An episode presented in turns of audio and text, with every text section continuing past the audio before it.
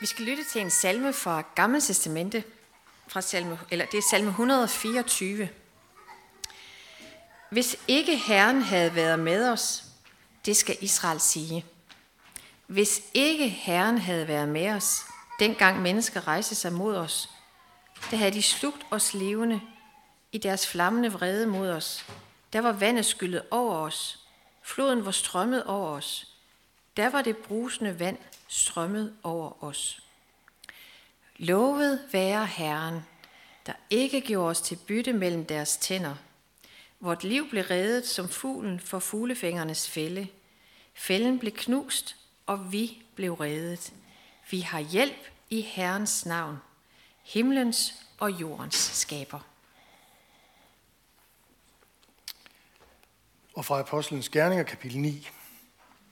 Saulus fnyste stadig og raseri og truede herrens disciple med mor. Han gik til ypperste præsten og bad ham om breve til synagogerne i Damaskus for at fængsle dem, der hørte til vejen, og som han kunne finde både mænd og kvinder, og føre dem til Jerusalem.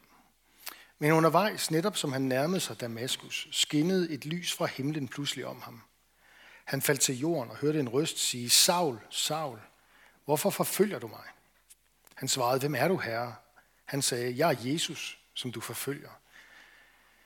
Men rejs dig og gå ind i byen, så vil du få at vide, hvad du skal gøre. Hans rejseledsager stod i målløse. Nok hørte de rysten, men de så ingen. Så rejste Saulus sig op fra jorden. Men skønt hans øjne var vidt åbne, kunne han ikke se. De måtte lede ham ved hånden og føre ham ind i Damaskus. I tre dage kunne han ikke se. Og han hverken spiste eller drak. I Damaskus var der en disciple, som hed Ananias, og til ham sagde Herren i et syn, Ananias, han svarede, ja herre. Herren sagde til ham, rejs dig og gå hen i den lige gade, og spørg i Judas hus efter Saulus fra Tarsus. For han beder, og han har i et syn set en mand, der hedder Ananias, komme ind og lægge hænderne på ham, så han igen kunne se. Ananias svarede, Herre, jeg har hørt af mange, hvor meget ondt denne mand har gjort imod dine hellige i Jerusalem. Og her har han fuldmagt fra ypperste præsterne til at fængsle alle dem, der påkalder dit navn. Men Herren sagde til ham, gå, for han er det redskab, jeg har udvalgt, til at bringe mit navn frem for hedninger og konger og Israels børn. Og jeg vil vise ham, hvor meget han skal lide for mit navns skyld. Så gik Ananias, og da han kom ind i huset, lagde han hænderne på ham og sagde, Broder Saul, Herren har sendt mig, Jesus, som viste sig for dig på vejen hertil, for at du igen skal kunne se og blive fyldt af Helligånden. Og straks var det, som faldt der skæld fra hans øjne. Han kunne igen se, og han rejste sig og blev døbt, og han tog føde til sig og kom til kræfter. Lad os bede.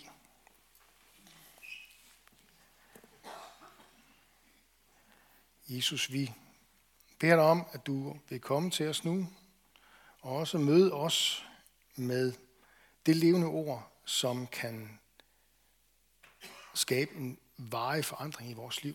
Møde os med dig selv. Amen.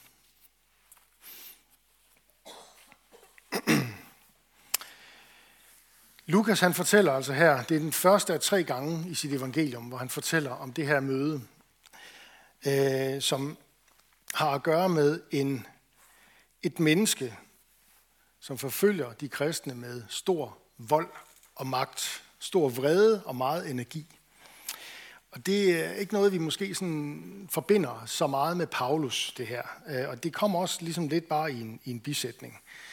Men vi hører første gang om Paulus her i Apostlenes Gerninger, to kapitler tidligere i kapitel 7, som er det kapitel, hvor vi har Stefanus, som også er kaldt for kirkens første martyr der simpelthen, øh,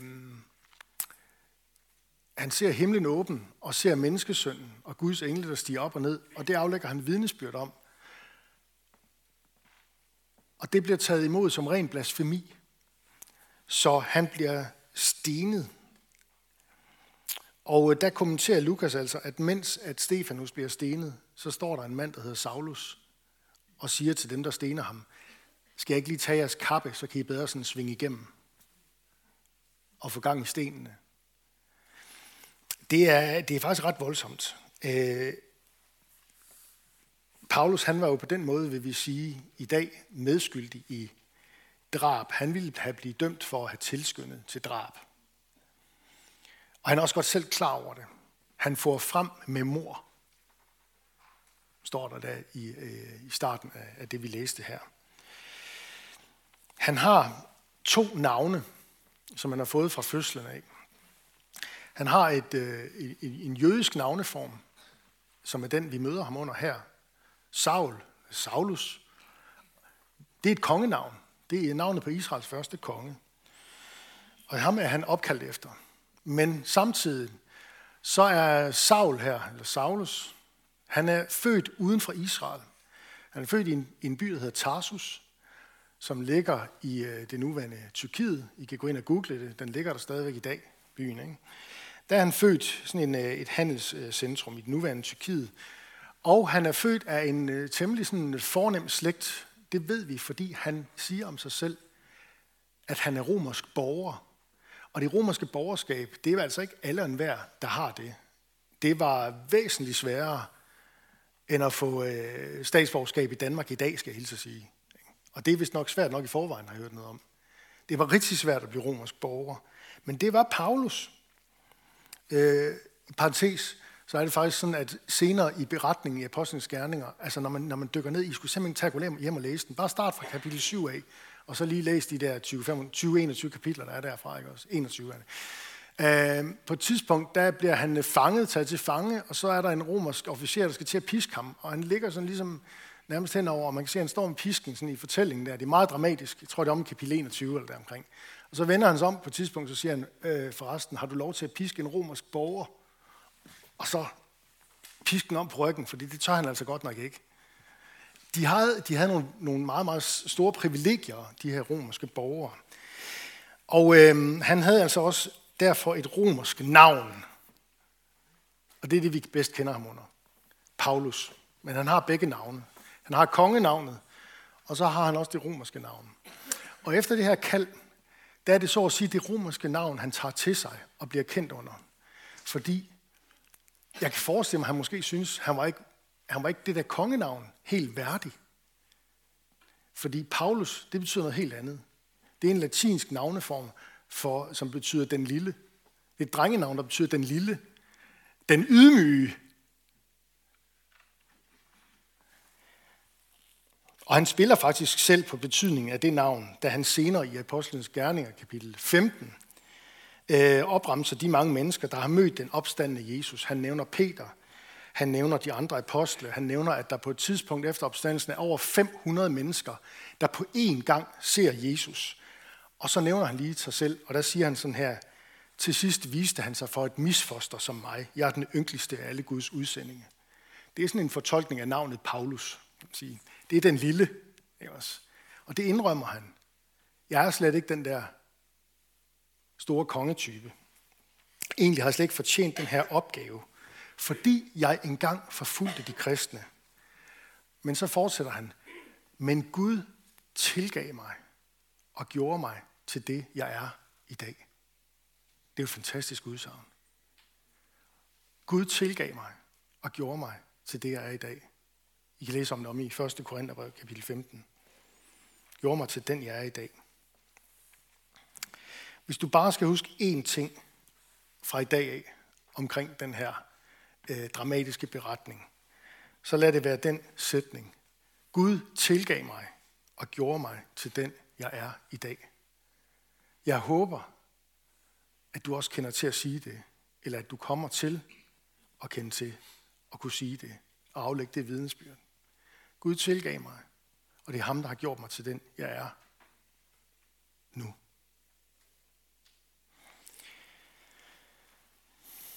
Det er sådan en frihed, Gud ønsker, at også du skal nå frem til i dit liv. Det er ikke bare noget, der er forbeholdt de store skikkelser i Bibelen. Det er helt sådan grundlæggende, den her med tilgivelsen og friheden. Det er noget, Gud ønsker for dig. Det er derfor, vi samles for at høre de her beretninger.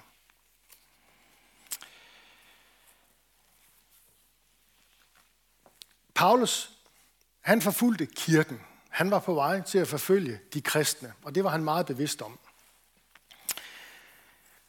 Men da Jesus mødte ham, hvis I lagde mærke til, hvad det er, han siger. Jesus siger ikke, hvorfor forfølger du kirken? Han siger, hvorfor forfølger du mig? Det er ret interessant, ikke? Det siger jo noget om, at den her tanke om, at kirken er kristi læme, det er ikke noget, vi har fundet på det er en åbenbaring fra en anden verden. Det er en åbenbaring fra Gud selv. Eller det er sådan, Gud selv tænker om sin menighed. Med alle dens fejl og mangler. Det er den kristi læme. Så når du forfølger den, Paulus, når du forfølger de kristne, når du bagtaler de kristne, så skal du passe på, fordi det er i virkeligheden mig, du har med at gøre.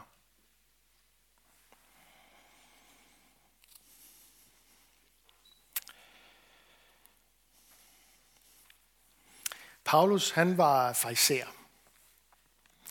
Det var en øh, religiøs retning på Jesu tid, som øh, var meget, det var en, øh, det var en, en retning af øh, en vækkelsesbevægelse, farisæerne, der ville kalde folket tilbage til, øh, til et forhold til Gud. Og de ville have, at man skulle leve efter Guds øh, bud og regler osv. osv.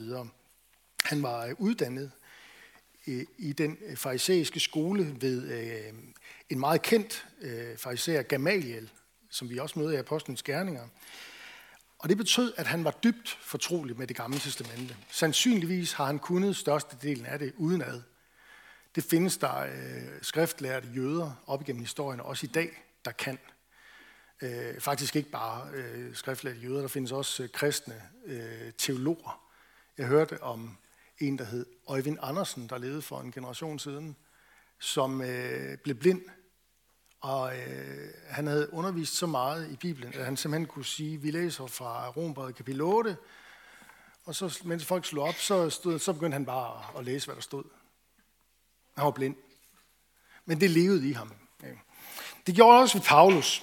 Og øh, han havde læst øh, og var meget, meget, meget fortrolig med det gamle testamente. Han havde læst det med stor iver. Men samtidig, så har han simpelthen ikke på dansk har vi det her udtryk, man ser ikke skoven for bare træer. Øh, han havde ikke set, hvad det var, det handlede om. Han havde ikke, øh, han, der var et slør for hans øjne. Uden Helligåndens hjælp, der kan vi læse og læse og læse Guds ord, uden at forstå det, uden at tage det til os. Det var en del af Paulus' liv. Der havde været et slør over hans øjne, over hans sind, over hans hjerte, som skjulte øh, Guds ords evangelium for ham, indtil Jesus viste sig for ham.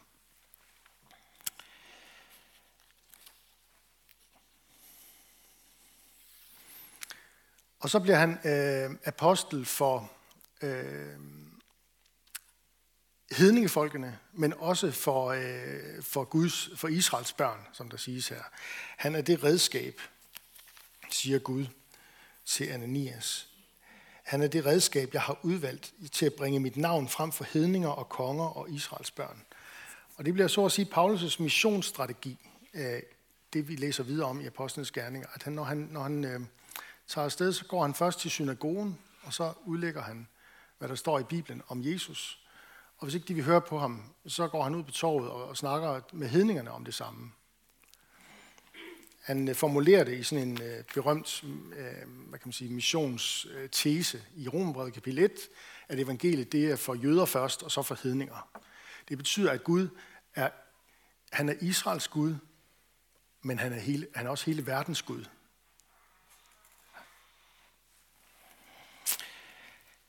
Og så er der i uh, hans 13 breve ikke mindre end 100 steder cirka, hvor han citerer fra det gamle testamente. Men nu er der sket noget efter det her møde på vej til Damaskus, fordi det er gået op for ham, at den messias, der tales om, om i det gamle testamente, det er ikke en, der kommer, men det er en, der har været her, og som er død på et kors, og går ud af graven påskemorgen. Og han har selv mødt ham.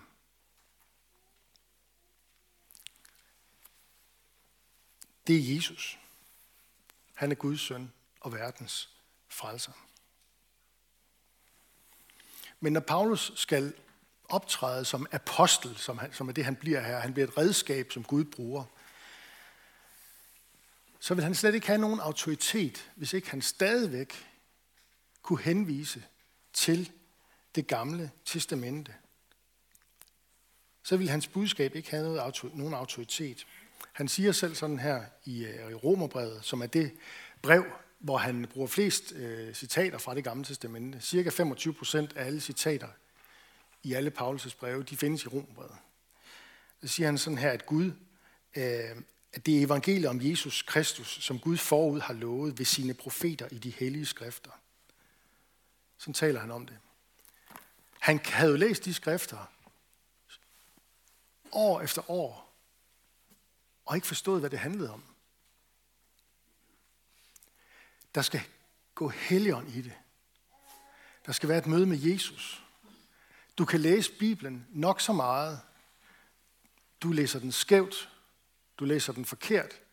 Hvis ikke det er noget, der fører dig tættere på Jesus. Det er det, der er Guds vilje. Med hans ord. Med hans løfter. Omvend jer og tro på evangeliet. Sådan siger Jesus selv. Og henvender øh, og henviser dermed til sig selv. Tilbage til det her drama på vejen til Damaskus. Siden det her det skete, så har man givet den her fortælling, at den, den, har, den er blevet, øh, man taler simpelthen om udtrykket, at man kan have en Damaskus-oplevelse. Det gør man i hvert fald i mine cirkler, hvis man er teolog. Det er ikke noget, vi går sådan og strøger om os med, ikke også? men man, man kan, kan I følge tanken. Man kan have en Damaskus-oplevelse. Det betyder simpelthen bare, at en Damaskus-oplevelse, det er, at man, har, man er en del af en begivenhed, der øh, bliver skilsættende i ens liv. Eller man oplever noget, der giver en en ny retning i livet. Det er at få en Damaskus-oplevelse. Og øh, som hjælp til at forstå det, der sender Gud en from jøde, der hedder Ananias, til Paulus for at hjælpe ham til tro. Og det tror jeg, at du skal lægge mærke til. Fordi det, der sker, det er, at Paulus, der får hjælp af Ananias til at komme til tro, øh, Gud bruger ham til, at han bliver helbredt, og øh, han får helligånden som gave, han bliver døbt osv. Øh, det betyder, at Paulus så derefter selv bliver en slags Ananias for andre mennesker. Altså han bliver en person, der hjælper andre mennesker til tro. Og jeg siger ikke, at det er sådan, at nu skal alle af os herinde have det sådan, at være små Paulus og sådan noget. Jeg siger bare, tanken, spørgsmålet, det er, måske er du i en situation, eller kommer, hvor du kan få lov til at være en Ananias for et andet menneske hjælpe et andet menneske til tro. Måske sender Gud, har sendt, vil sende en dag en Ananias til dig. En, som vil hjælpe dig og din tro. En troshjælper. Og så skal vi tale lidt om omvendelse. Fordi Paulus, han bliver jo simpelthen bogstaveligt talt øh, vendt om på vejen her. Han bliver slået en kul og rejst op igen, og så øh, bliver han ledt blind ind til Damaskus. Øh, og hans liv er ikke det samme bagefter, det her møde med den opstandende. Ordet omvendelse, lad os lige prøve at tage fat i det. Det er jo et ord, som lyder meget gammeldags og tungt. Øh, jeg tror ikke, at hvis det er et ord, du sådan, øh, hører brugt øh, på Danmarks Radio eller TV2, at det er noget, man sådan bruger positivt. Lad mig sige det på den måde. Det er et negativt ord, det er ikke et plusord. Men det er det i Bibelen. Omvendelse, det er ikke noget dårligt. Det er noget godt. Omvendelse, det er ikke, at man går fra plus til minus. Det er det modsatte. Man går fra minus til plus. Der sker noget i ens liv, som er af uvurderlig betydning. Jeg tror, at mange af os tænker lidt om det på den måde. Omvendelse, hmm, det betyder et eller andet med, at jeg mister noget. Øh, jeg giver afkald, øh, og så er der rigtig meget, jeg mister. Det kan godt være, at der er lidt, jeg vinder, men jeg mister godt nok også meget. Jeg tror, vi tænker sådan om det. Måske skulle vi tænke modsat. Ja, der er noget, vi skal miste. Men Gud har så meget mere at give os. Gud har så meget mere at give os. Der er så meget mere at vinde. Der er omkostninger ved at være kristen. Men der er også en uendelig stor rigdom forbundet med det. Og så en ting mere, og det handler om Guds velsignelse. Jeg snakkede med nogen om det i går. Guds velsignelse over vores liv forudsætter omvendelse. Vi møder det igen og igen hos Israels folk i det gamle testamente. Her og i kirken, i kirkens liv og kirkens historie.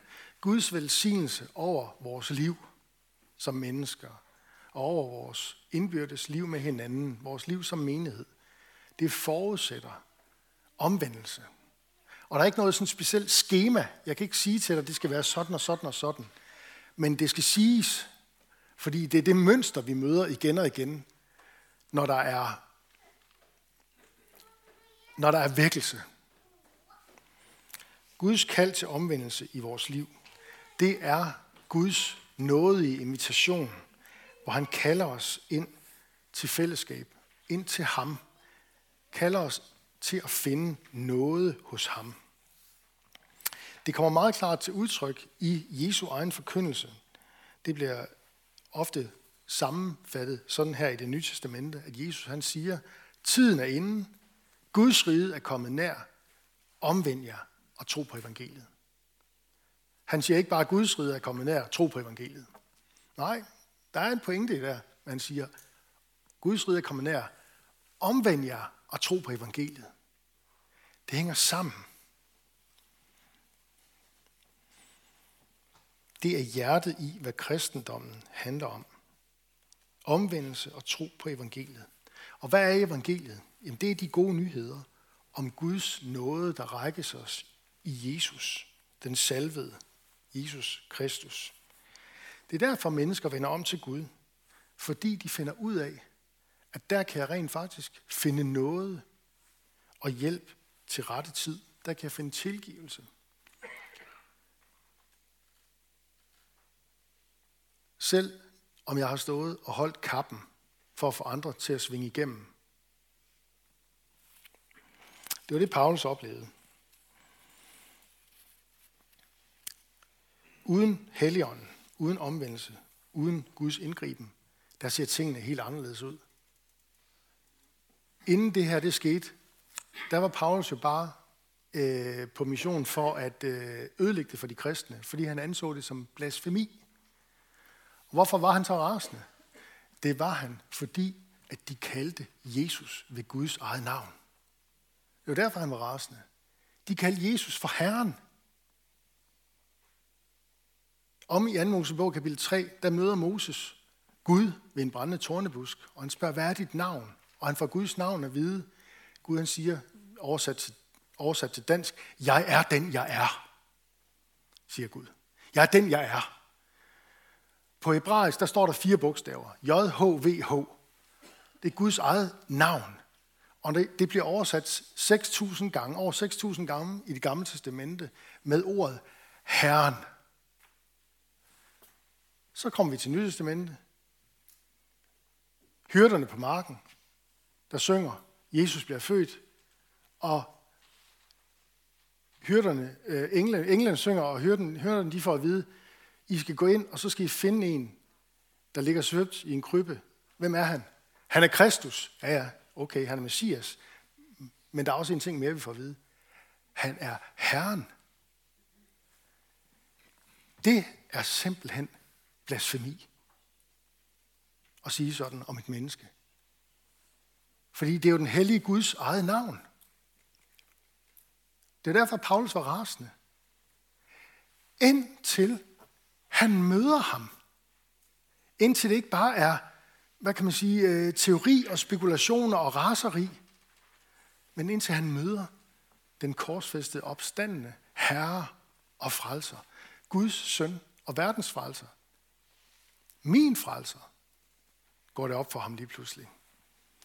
Gud han ønsker for os, at vi vender os vender om og vender os til Jesus og tror på, at han er Herren, og at vi gør det i tillid til, at han har båret vores sønder på korset, at han er gået ud af graven som den opstandende, og at han med, ved sin ånd vil fjerne sløret, der hviler over vores sind og tanker, og møder os med kraften i sit ord, sådan at vi kan takke ham og tilbe ham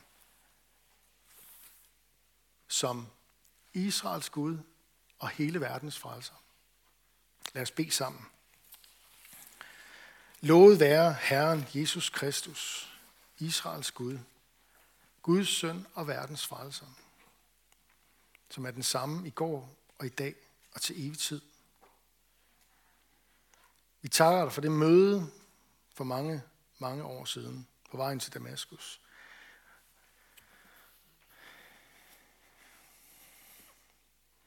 Tak fordi, at øh, du ligesom dengang også med os ønsker at røre ved os med dit ord og med din kraft, med din ånd, så at vi kan sige, at ved Guds nåde, der er den, som jeg er i dag. Et Guds barn. Vi takker dig for det fællesskab, du har sat os i her. Tak fordi vi kan mødes i frihed og tilbe dig. Udrust os med nådegaver gaver til fælles gavn og opbyggelse, og lær os at række ud over vores egen behov. Vi beder for menighedens børn, både de fødte og de ufødte, beskærm du dem og lad dem få lov at vokse op i tro på dig. Vi beder for menighedens nyudklækkede konfirmander, og for de unge, lad dem vokse i tillid til dig. Vi beder for ægteskaberne og de, som lever alene, giv os din kraft over vores liv og samliv. Vi beder for den omegn, vi bor i, at du, Jesus, må blive kendt, troet, elsket og efterfuldt. Vi beder for Niels Jørgen Fogh, menighedens vejleder, velsigne ham i hans tjeneste. Og så beder vi om, at du vil være nær hos alle dem, der er ramt af sorg, sygdom og lidelse. Giv os mod til at være til stede og visdom til at lindre smerten hos hinanden. Lad os være stille et øjeblik og bede for et menneske eller en situation, der har brug for Guds hjælp.